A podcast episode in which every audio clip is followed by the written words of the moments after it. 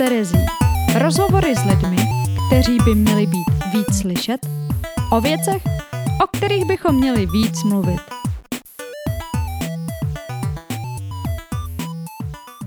S Lukášem Blažem jsem se seznámila na výjezdním semináři právnické fakulty, kde oba studujeme. A jak jsem později zjistila, na svůj nízký věk toho Lukáš už hodně stihnul. Již na střední škole začal chodit na zasedání ústeckého zastupitelstva a angažovat se ve věcech veřejných. Netrvalo dlouho a podal svou první žalobu. Dnes už má za sebou nespočet řízení, díky kterým se v Ústí odhalilo mnoho případů nepoctivého nebo netransparentního jednání města. Za tyto úspěchy obdržel cenu za odvahu nadačního fondu proti korupci. Zároveň je pro Lukáše důležitým tématem životní prostředí.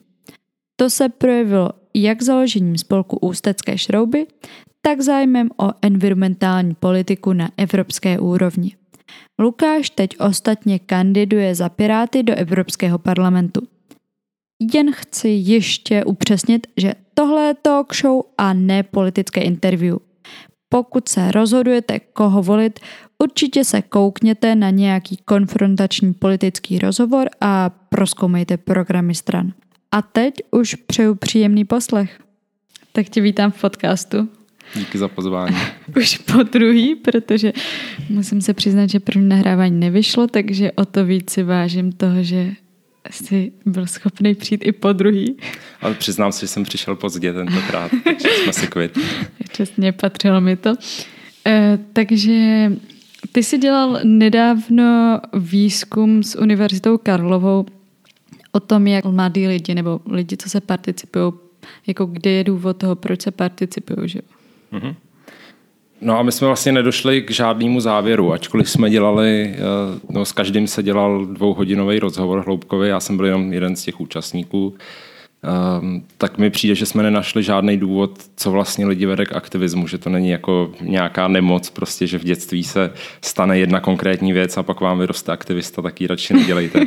Čím infikovat malé aktivisty? No, Přesně, toto se v tom výzkumu hledalo. Nejsem si jistý, jestli se to najde. Je možný, že když se agregují ty data od všech eh, lidí, kteří se toho účastnili, tak zjistíme, co vede k aktivismu. Nebo možná zjistíme, že to vlastně není žádná konkrétní věc, ale i to si myslím, že je cený zjištění. Hmm. To určitě. A tak já jsem se rozhodla, že když jste na to nepřišli, tak eh, to tady zkusíme na to přijít v podcastu. Tak uvidíme, jestli najdeme nějakou nemoc, která ti to mohla zapříčinit. Myslím, ty... že jich najdeme hodně. Takže když začneme úplně na začátku, tak ty pocházíš z Ústí. Tak mě zajímá, jaký to bylo vyrůstat v Ústí? No, myslím si, že to mohlo mít svůj vliv na můj aktivismus, minimálně na aktivismus v oblasti životního prostředí, protože když člověk vyrůstá ve smogu a vidí ty eh, lesy, které eh, jsou mrtví z kyselých dešťů, naštěstí hmm. jsem nežil v té úplně předrevoluční době, kdy to bylo mnohem horší, ale i tak jsem prostě viděl, jak to vypadá, když dáme absolutní přednost průmyslu před ochranou přírody a že je vlastně potřeba se v tomhle tom angažovat a chránit to životní prostředí. A zároveň to asi mělo vliv i na ten boj proti korupci, protože v Ústí je na každém kroku, takže jsem to měl mnohem jednodušší než třeba tady v Praze, kde se stejné činnosti věnuje mnoho lidí a je potřeba strávit třeba stovky hodin nějakou kauzou, než se najde něco nového a něco korupčního, zatímco v Ústí stačí přijít na zastupitelstvo a poslechnout si jeden bod a hnedka se hnedka je kauza na světě. se něco najde. No a s tím životním prostředím, když začneme, mě zajímá vlastně přesně, jak to teda to dítě vnímá, protože já jsem z Jižních Čech, tak úplně vlastně jsem nikdy jako malá si neřekla, hm, tady asi už je na tomto životním prostředí hodně špatně, kyselý deště, pak ty si taky někdy zmiňoval smog, takže jak to vypadá? No je to takový smutný, zvlášť když seš dítě, tak většinou seš mnohem empatičtější, takže se vcítíš do těch stromečků a do těch kytiček a pak jako vidíš, jak jsou mrtví.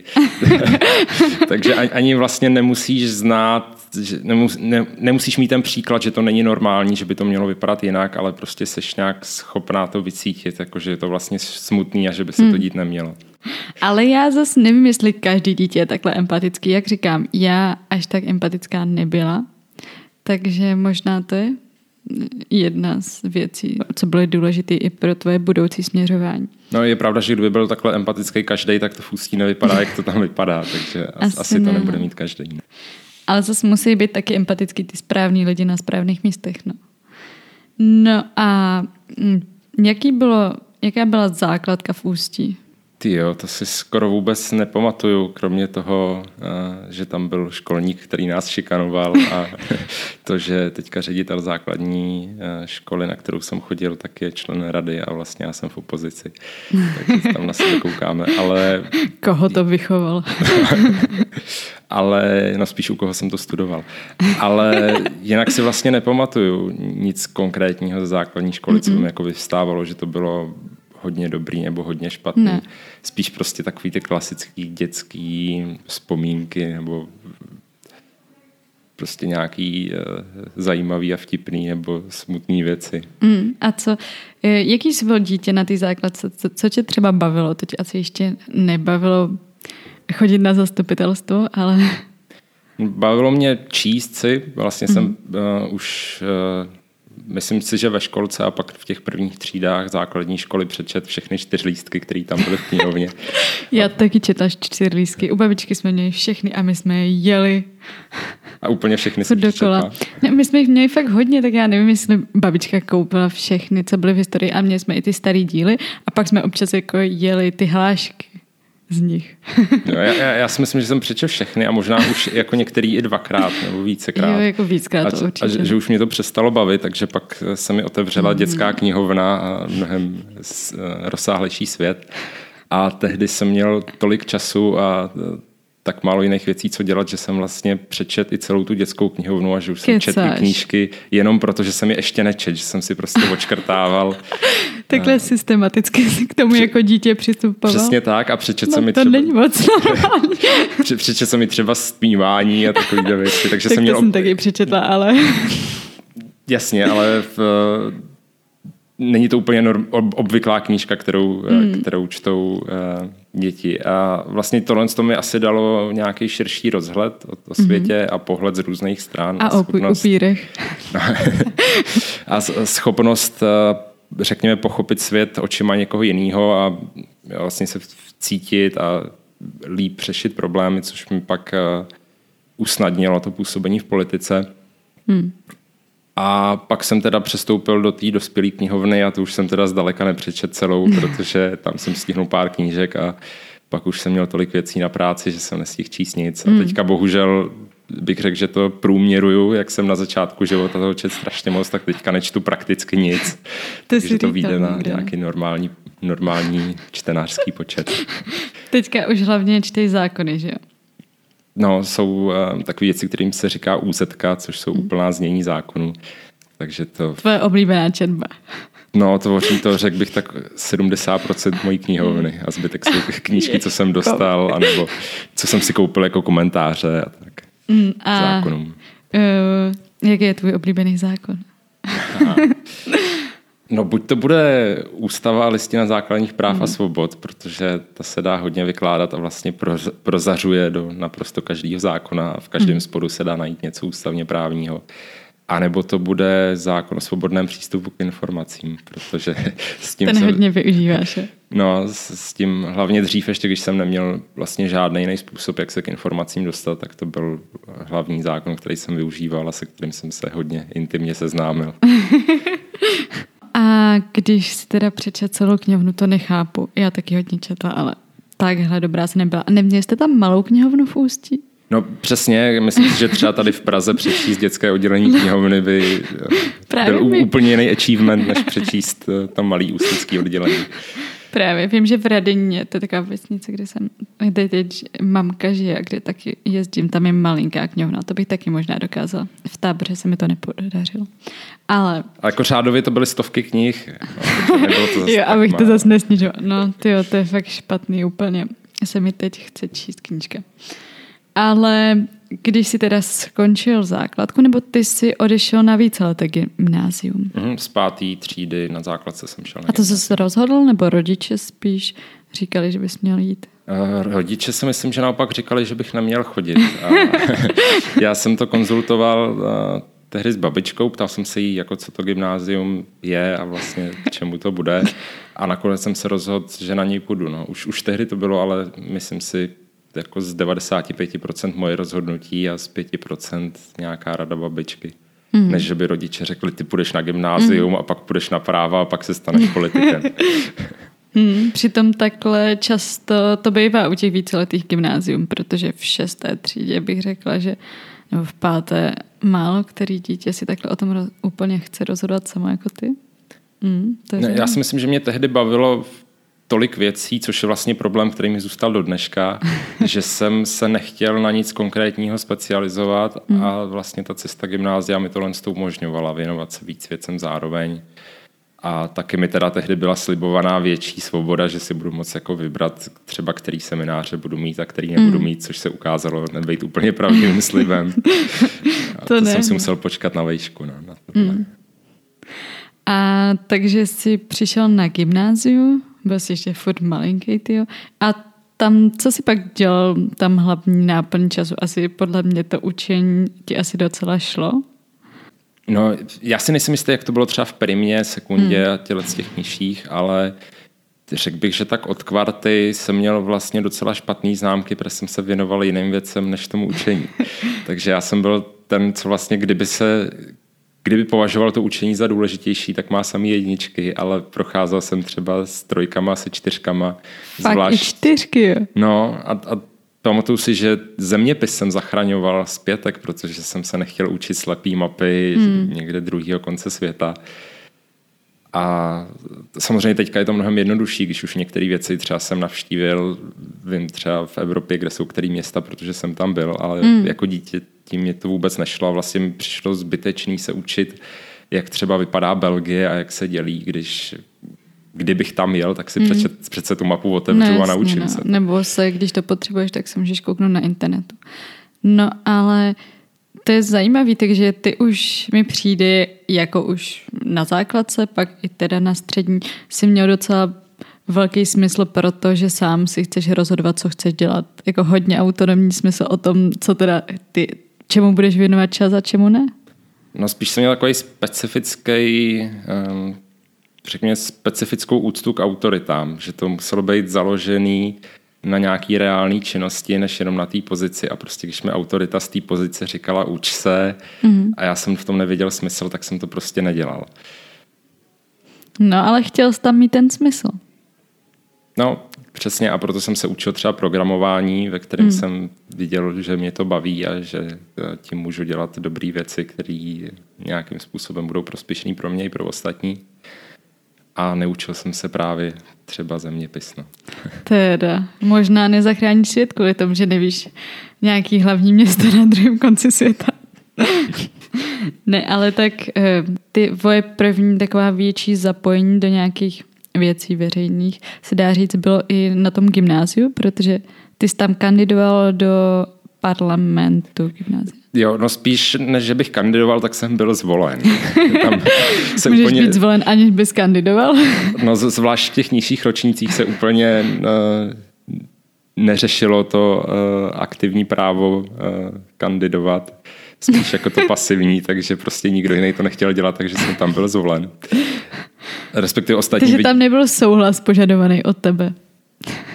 No jako kdybych hodně řval, že tam nechci, tak mě tam asi neotáhnou za vlasy, ale um, nebyla tam ta aktivita, jako že já chci být prostě politik, chci se tady angažovat, spíš ostatní viděli, že je to něco, co by mi asi šlo a že už jsem trošku hmm. byl aktivní, zajímal se o to, jak věci fungují a že to asi budu dělat dobře. Já jsem se moc nebránil a prostě byl jsem skoro jednomyslně zvolený tehdy.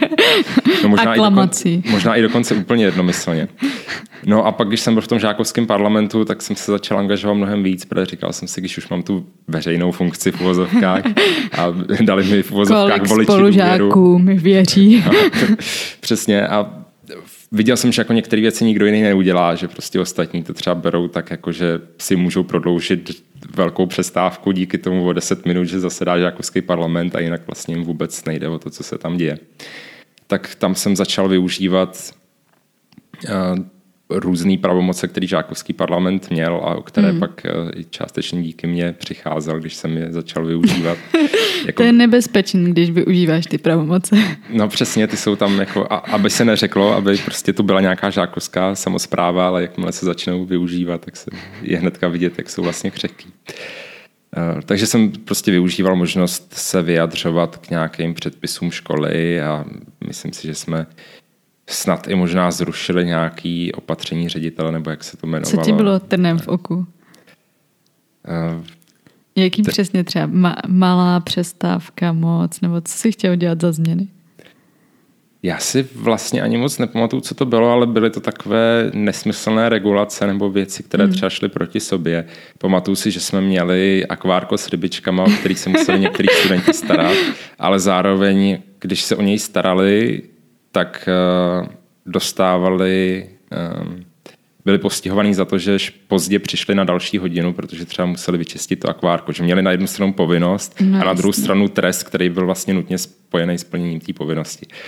To je zajímavý, no. Takových věcí tam bylo docela dost, eh, takže to, to, jsme tam, to jsme tam řešili, ale bylo tam i třeba, pamatuju si velký boj o prodávání eh, pečiva nebo jako upečených domácích věcí, kterým si maturitní studenti vydělávali na maturák. A že to bylo mm-hmm. úplně zakázaný, takže jsem tam pak jako řešil, že vlastně to neodporuje hygienickým předpisům a tak dále, že vlastně není důvod to zakázat ale to byly spíš takový... Že v nich není marihuana a tak. No to, to už vůbec. jako ne, ne, že by se tam marihuana nedala sehnat na té škole, to spíš, spíš se dala sehnat tak snadno, že nikdo by se neobtěžoval to dávat. To zapejkat do no, Přesně. Aha, no. takže takové praktické věci. No, hlavně praktické věci ale když jsem pak víc do toho pronikal, tak jsem byl ještě zvolený do školské rady, což už je orgán, který má reální pravomoci, třeba může navrhnout odvolat ředitele. Mm-hmm. To bylo teda, když mi bylo 18 let, protože tam eh, se může až od 18. No a to byl vlastně můj první opravdový konflikt s nějakou autoritou, která eh, nevyužívá svoji moc tak, jak by měla. Uh, tehdy si pamatuju, že jsem si i vyžádal uh, nahlédnutí do rozpočtu, protože jsem tam měl nějaké indicie, že ne všechno je tak, jak má být. Indicie? A, to byl tvůj první zdroj? Sekretářka. Nebyla to sekretářka, ale, ale v podstatě Samozřejmě ano. neprozradíš. A tehdy si mě ředitel pozval do ředitelny a začal tam na mě řvát, jako co si to dovoluju a kdo si myslím, že jsem, ať tu žádost vezmu zpátky, nebo na mě prostě pošle svého kamaráda. A tehdy jsem se leknul a vzal jsem to zpátky a od té doby jsem si tohle to vyčítal, že to je něco, co se prostě nesmí stát znova, že se nechám zastrašit a něco, co je špatně, tak nechám být. Jenom kvůli tomu, abych prostě já nebyl nějak postihovaný za to, že to řeším. No, odmaturoval jsem bez problémů, trošku jsem se bál, že mi bude dělat problémy, ale zpětně si říkám, že spíš naopak mě z té školy chtěl mít co nejdřív pryč. Takže možná tam byla i pomoc naopak. A zpětně jsem si pak všimnul po pár letech, když jsem si otevřel inspekční zprávu České školní inspekce, že výdelně tam byli fiktivní žáci, kteří neexistovali a čerpali se na ně dotace, mm. takže škola pak musela vracet, myslím, nějaký čtvrt milionu, tím číslem si vůbec nejsem jistý ale jsem přesvědčený, že to nebylo jediný problém, který v tom rozpočtu byl a který bych odhalil, kdybych se tomu věnoval, ale zpětně už jsem se pak k tomu nikdy nedostal. Hmm. A zas udělal si jiný dobrý věci, třeba rybičky a tak. a vlastně s tím, že tě někdo takhle napadá nebo vyhrožuje ti, setkáváš se s tím i teď, když jsi daleko víc aktivní ve věcech veřejných, upozorňuješ na klientelismus nebo korupci a tak? Přijde mi, že pes, který štíká nekouše, že kdyby mi někdo chtěl opravdu ublížit, tak mi nepíše předtím na Facebooku nebo SMSky, aby si policie přesně mohla vytáhnout, co se dělo v tom předchozím dní a vidět tam jeho jméno, příjmení, adresu a všechno možné a hnedka ho dopadla. Takže samozřejmě chodí mi nějaký výhrušky nebo i většinou je to takový obecný konstatování, že bych měl jako vyset a že jsem havlistický bolševik a, a podobné věci. Nicméně těch kredibilních hrozeb je málo. A jak teda poznáš kredibilní hrozbu? Většinou není psaná capslokem a z falešného profilu. Dobrá práce, určující. A, ale jsou tam třeba uvedený, uh, už, už je vidět, že ten člověk si dal nějakou práci s rešerší, že to není třeba jenom naštvané, naštvaný výkřik, ale třeba tam zmiňuje, jako kde se pohybuju nebo něco takového, což prostě se reálně neděje v mém životě mm. momentálně. Mm-hmm. Takže a jak se vyrovnáváš i s těma výhruškama, které možná eh, nejsou nebezpečné, ale musíš to číst a je to asi nepříjemný. Když můžu, když třeba ten člověk jenom nenapíše něco takového a pak se mě hned nezablokuje, tak na ně reaguju. Caps lock a blok. no, přesně. tak ty lidi si chtějí nějak vylít frustraci a asi uh-huh. nechtějí slyšet zpátky, že si ji vylejvají špatně a že vlastně to není způsob, eh, jak řešit věci, takže prostě si vylejou ten vztek a pak si zablokujou a tím má jako splněno.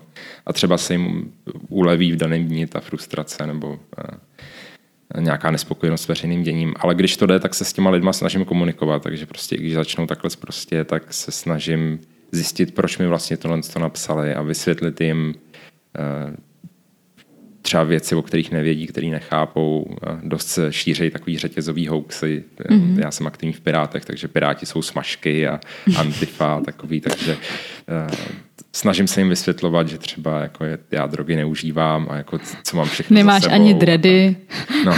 nejsi tak nebezpečný. tak nebezpečný jsem dost, si myslím, pro uh, lidi, kteří zneužívají veřejné prostředky a mm. dělají nepěkné věci. Ale a tak vizuálně ne, jsem ti myslel. ne, ne, ne pro normálního člověka. No.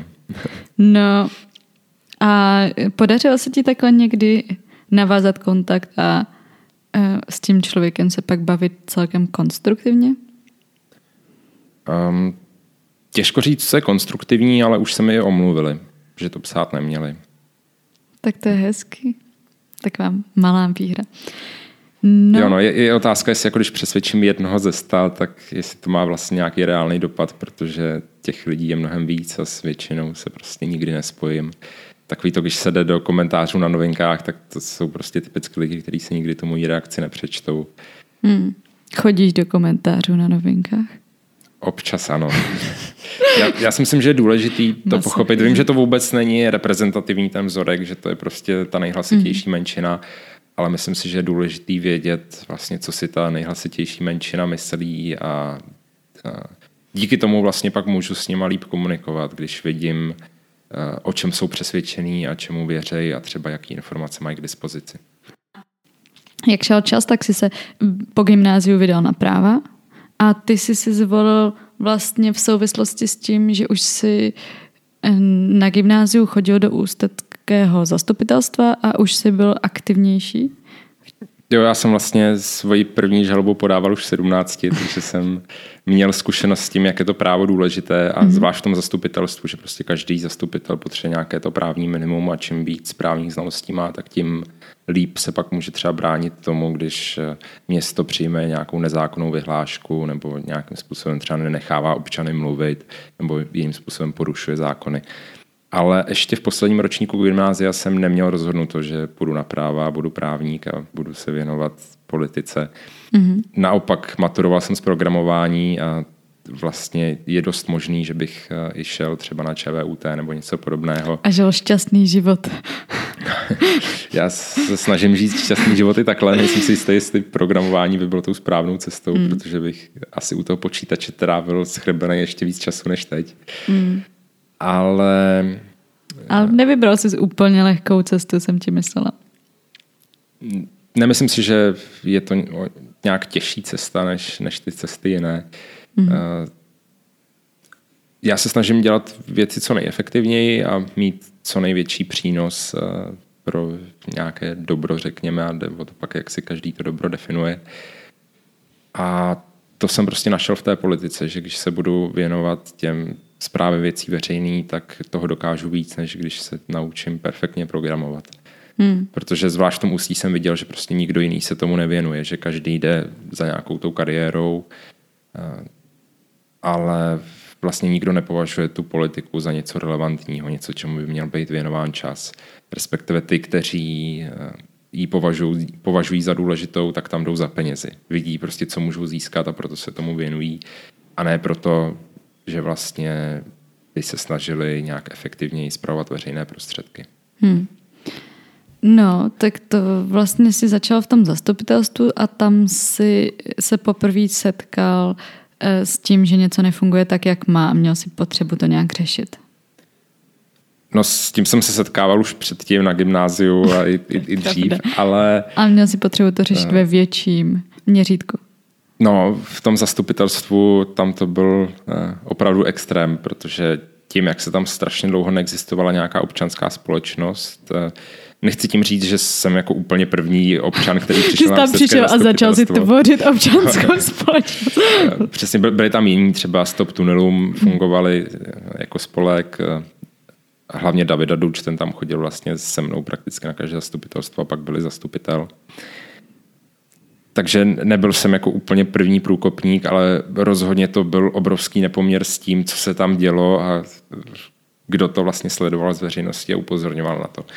Takže opravdu třeba stačilo otevřít materiál do zastupitelstva a tam bylo napsané, že stavební povolení k černé stavbě, no, stavbě, která se řešila, že je černá, tak tam bylo stavební povolení, bylo vydáno ústně na schůzce vedoucího stavebního odboru, náměstka primátora a investora. Což je samozřejmě zneužití pravomoci veřejného činitele, protože on musí rozhodovat nezávisle a podle správního řádu a ne prostě se takhle sejít vlastně s lidmi, se kterými se takhle nikdy... osobně to probrat. No přesně s, s lidmi, se kterými se vlastně nikdy nemá potkat mimo nějaké ústní hmm. jednání, které je protokolováno a ještě jako ústně vydat stavební povolení bez nějakého procesu. Takže tam jsem se třeba hnedka zeptal, mm-hmm. jestli to teda můžou potvrdit. Samozřejmě všichni si uvědomili, kam mířím a říkali, že je to chyba. že to, to se v tom Myslíte materiálu... tohle vážně? Uh, vážně? Ne. no a že jako taková schůzka se určitě nikdy neodehrála, že to je chyba nějaké asistentky, která to tam napsala. Tak už, už vidím, je to chyba asistentky. No, už, už vidím tu asistentku, jak si vymýšlí, že proběhla taková schůzka, ale... Uh, Neměla co dělat odpoledne. No zkrátka, kde nejsou ty důkazy, kde není mm-hmm. to přiznání, tak stěží něco řešit, ale tím chci ilustrovat, že když se takovéhle věci dostanou přímo do materiálu, který jde všem zastupitelům a nikdo jiný se nad tím nepozastaví, tak to ilustruje, jak snadné je něco v ústí hmm. řešit, nebo jako objevovat korupci, ne, ne nutně vyřešit problémy, ale prostě ty problémy vidět, protože prostě něco takového si neumím představit, že by se stalo třeba tady v Praze. Hmm. Takže tam jsi to měl vlastně daleko víc vidět, měl jsi tam víc možností hned na první pohled, takže se z toho chytil, že s tomu věnoval svůj čas vlastně volný? No mně přijde, že jsem to měl mnohem snažší než třeba Adam Zábranský tady v Praze, mm. který se vlastně věnuje tomu stejnému, ale musí strávit řádově víc času tím, než ty problémy objeví. No vlastně hlavně to platilo v době, kdy jsme oba dva byli v opozici a řešili to z pohledu toho občana. A byli vlastně ty průkopníci v tomhle tom směru v daném městě.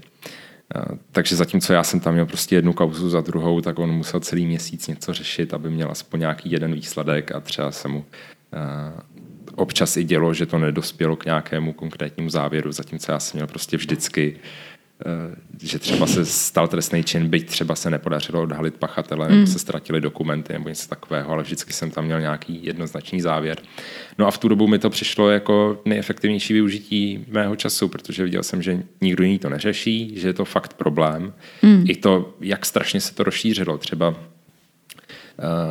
bývalý primátor a jeho dva náměstci uh, jsou momentálně obžalovaní za předražení vítání občánku o milion když prostě už vítání občánku je předražený o milion, tak to prostě Něco říká... to stojí ty mimče přivítat. No, to už jako říká, jak velký ten problém je. Mm. Takže tehdy mi to prostě přišlo automaticky, že se budu věnovat tomuhle a ne třeba, já nevím, sledování videí na YouTubeku nebo ně, něčemu takovým. Pokoušet se stát youtuberem. no a takže a bavilo tě to? Rozhodně mě to bavilo, mm-hmm. viděl jsem v tom smysl.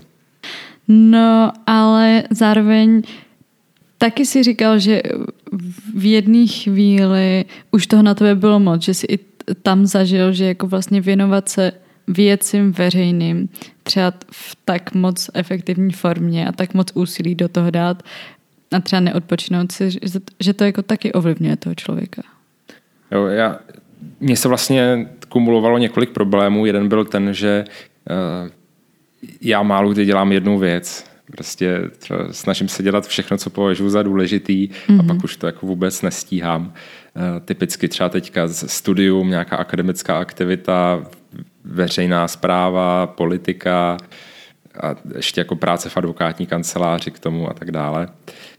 A zároveň v té politice, zvlášť v té opoziční, když se dělá poctivě a nejde se za trafikama a neobchoduje se z hlasy, tak eh, já mám měsíční odměnu 2000 korun. Takže je, nedá se prostě věnovat naplno té politice, protože člověk musí ještě k tomu mít nějakou práci na plný úvazek, aby se vůbec mohl uživit. Takže když se mi vlastně tyhle ty eh, dvě hlediska spojily dohromady, tak jsem eh, měl let kdy třeba i jako 15-hodinové pracovní dny a už jsem to hmm. vůbec nestíhal, no, což se pak projevilo na tom, že jsem prostě nutně vyhořel. Hmm. A pamatuješ si, jako kdy byla ta fáze, kdy jsi vyhořel, kdy jako co k tomu vedlo? Um, já jsem se vlastně už tehdy uh, angažoval v Pirátech a mm. tím jako nechci, nechci nějak hanit, takže to byl prostě problém s jedním člověkem. Uh, my jsme připravovali uh, pozměňovací návrhy k policejnímu zákonu, který se tehdy řešil. Já jsem tomu věnoval, řekl bych tak 200 hodin. Dělal jsem rozhovory i s policisty a připravili jsme si, myslím, kvalitní a hodně dobře odargumentované pozměňovací návrhy.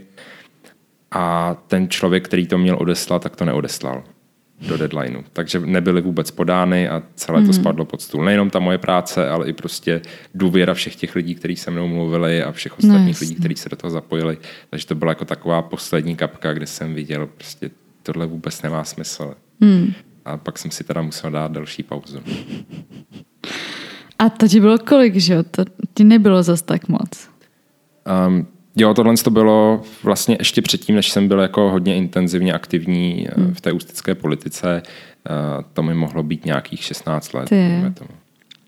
Tak podnos se o tom docela nemluví, protože mi přijde, že vyhoření se lidi spojují eh, se středním věkem, se 40, 50 letým člověkem, ale já když se třeba bavím s lidmi v mém okolí, a nemyslím si, že třeba já měla úplně naplno to vyhoření, ale tak nějaký formy toho vyhoření má i fakt hodně mladých lidí. No.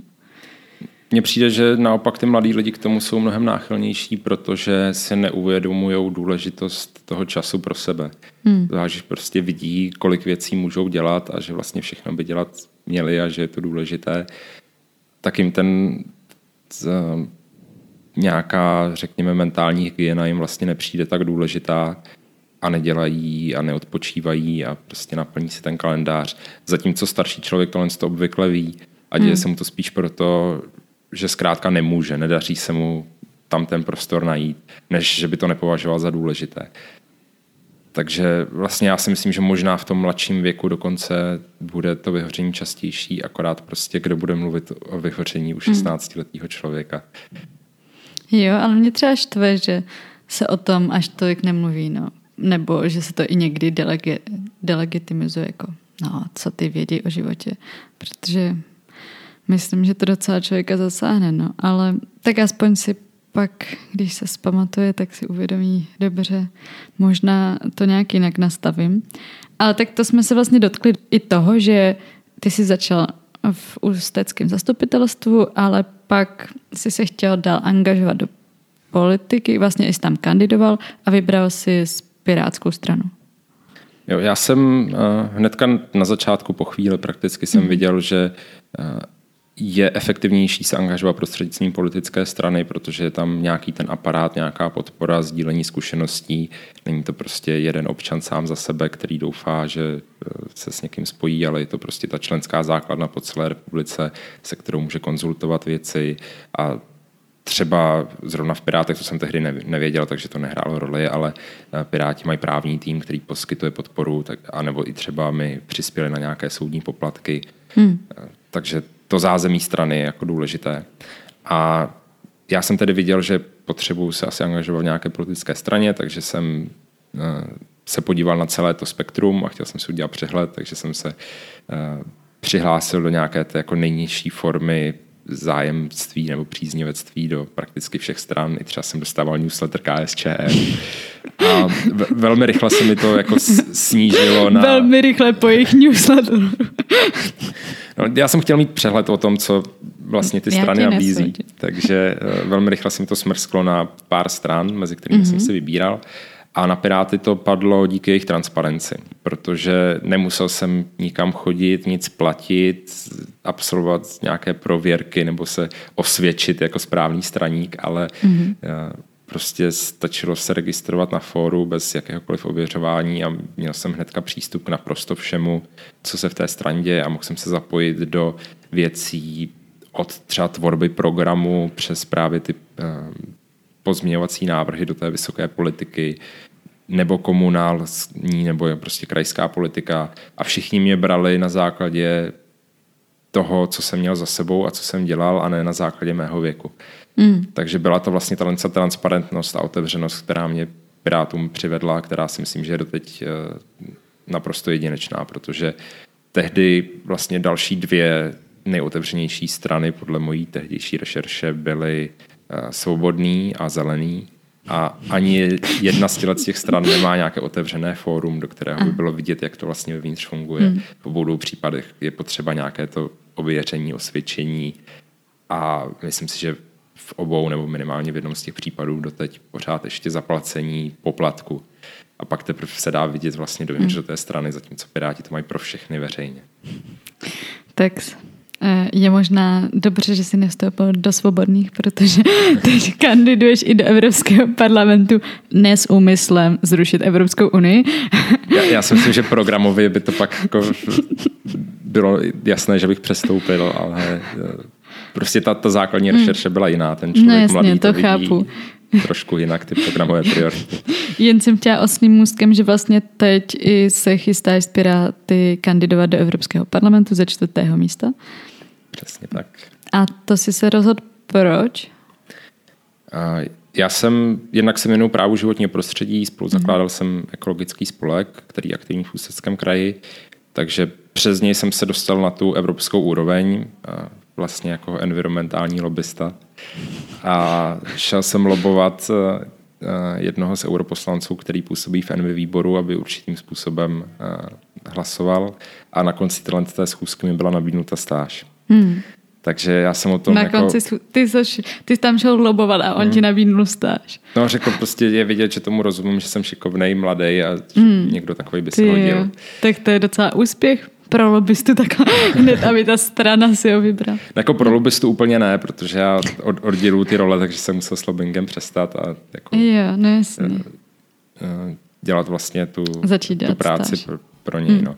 Takže tehdy jsem si prostě domluvil v advokátní kanceláři, že mi dají neplacené volno a mm-hmm. šel jsem na tu stáž.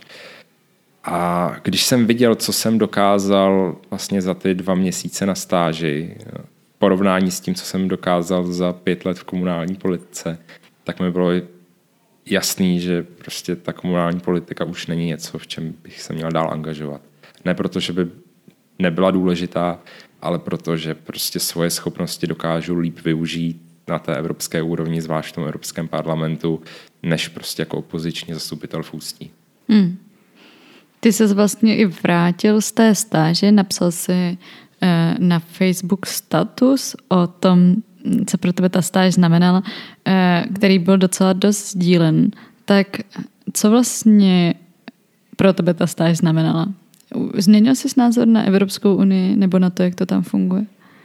Já jsem docela ty informace měl i tím, že jsem působil vlastně na té evropské úrovni už předtím, ale teprve ta stáž mi ukázala, jak dobře se dá fungovat uvnitř té instituce.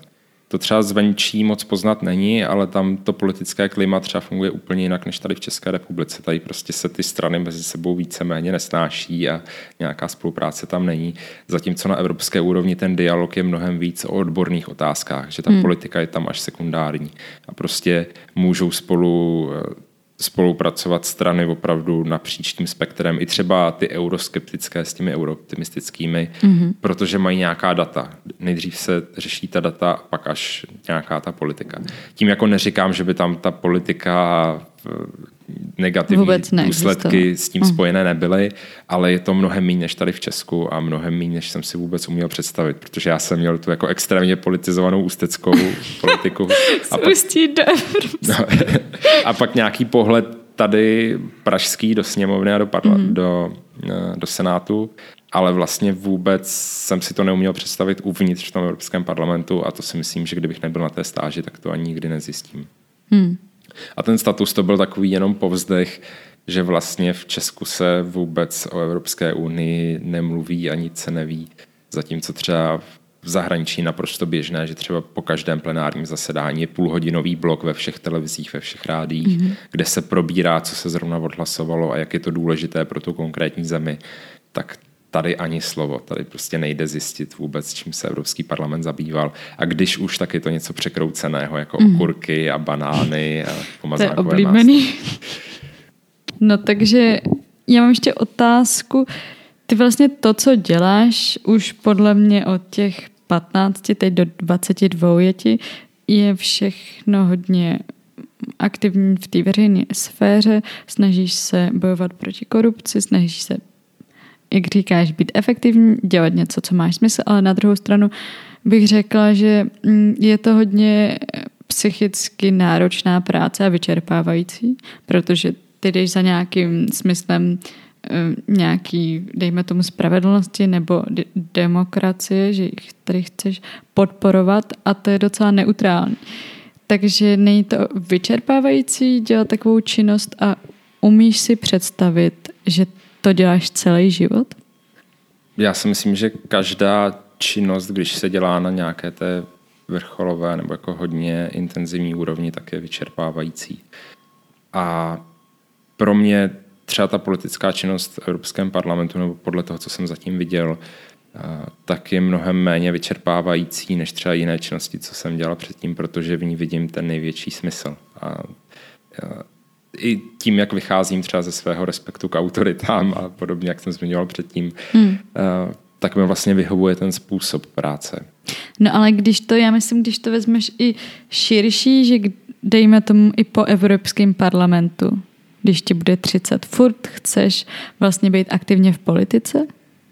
Eh, my máme takovou zásadu, že eh, si musíme, když máme uvolněnou pozici, tak hmm. si musíme držet aspoň část úvazku ve svém předchozím civilním zaměstnání aby jsme se nestali kariérními politici, politiky, jakože mm. pak nebudeme mít po pěti letech kam dál jít a budeme prostě zoufale hledat tu další politickou pozici, taktiku, kde se uchytit. A jinak, aby jsme nestratili v ústí, kontakt. doporučuji ústí. aby jsme nestratili kontakt s realitou, aby jsme prostě viděli, jak to vypadá v běžném životě, než v tom jako Bruselu v té kanceláři. Mm. Takže já si tam budu tu advokaci držet, je možné, že se k ní mm. prostě vrátím. Na druhou stranu, já už jsem před eh, vlastně myslím rokem a půl dostal velmi zajímavou pracovní pozici v advokátní oblasti, mm. která se dokonce i finančně jako vyrovnávala tomu, co budu dostávat jako europoslanec, pokud budu zvolený, eh, když odečtu ty jiné životní náklady, ale tehdy jsem ji nepřijal, protože jsem si uvědomil, že vlastně to není něco, co by mě v životě naplňovalo. Protože tam jsem se dozvěděl, že eh, běžný pracovní den prostě trvá od 8 do 9 jako v 13 hodin mm-hmm. a eh, že se prostě zaměstnancům ruší dovolené podle toho, jak přijde zakázka a že vlastně nemají vůbec žádný osobní život. A častokrát i v té advokaci jsem se prostě setkal s tím, že mi přišel nějaký případ, do kterého se mi vůbec nechtělo, ten smysl jsem v tom neviděl. Hmm. a bylo to prostě jen takové, já to musím udělat, dotlačit se k tomu. A pak už jako jenom záleží na tom, jaká je míra, prostě kdyby takových věcí byla většina nebo velká část, tak eh, si umím představit, že prostě znova v tom vyhořím nebo prostě začnu mít deprese nebo něco takového, protože nejde zároveň dělat věc jako naplno, věnovat jí všechno a zároveň v tu věc nevěřit. No a poslední otázka. Ty jsi v nějakém rozhovoru řekl, že jako správný ústečák nebo eh, člověk z ústí se považuješ spíš za pesimistu, ale mně přijde, že vším, co děláš, jsi spíš optimista. Tak co seš?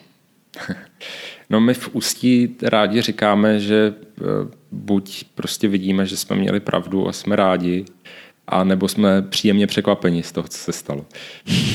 Takže to je ten pesimistický pohled. Nicméně eh, já si myslím, že jde prostě být připraven na nejhorší a jako doufat v to nejlepší, ale spíš jako věnovat víc času přípravě na to nejhorší.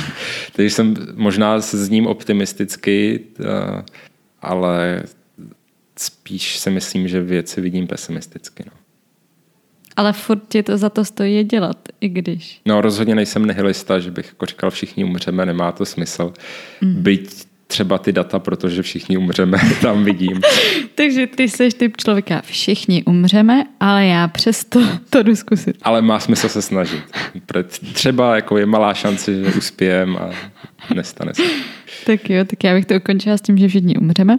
Ale, a děkuji ti za rozhovor. Děkuji za pozvání. Díky za pozornost a doufám, že vás rozhovor bavil. Další vyjde za týden.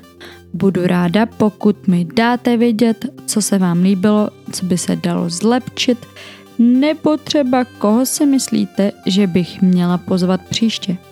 Psát mi můžete na e-mail talksterezí.gmail.com a zároveň můžete sledovat nejnovější updaty na Instagramu Talksterezí. Takže zatím a dejte talk.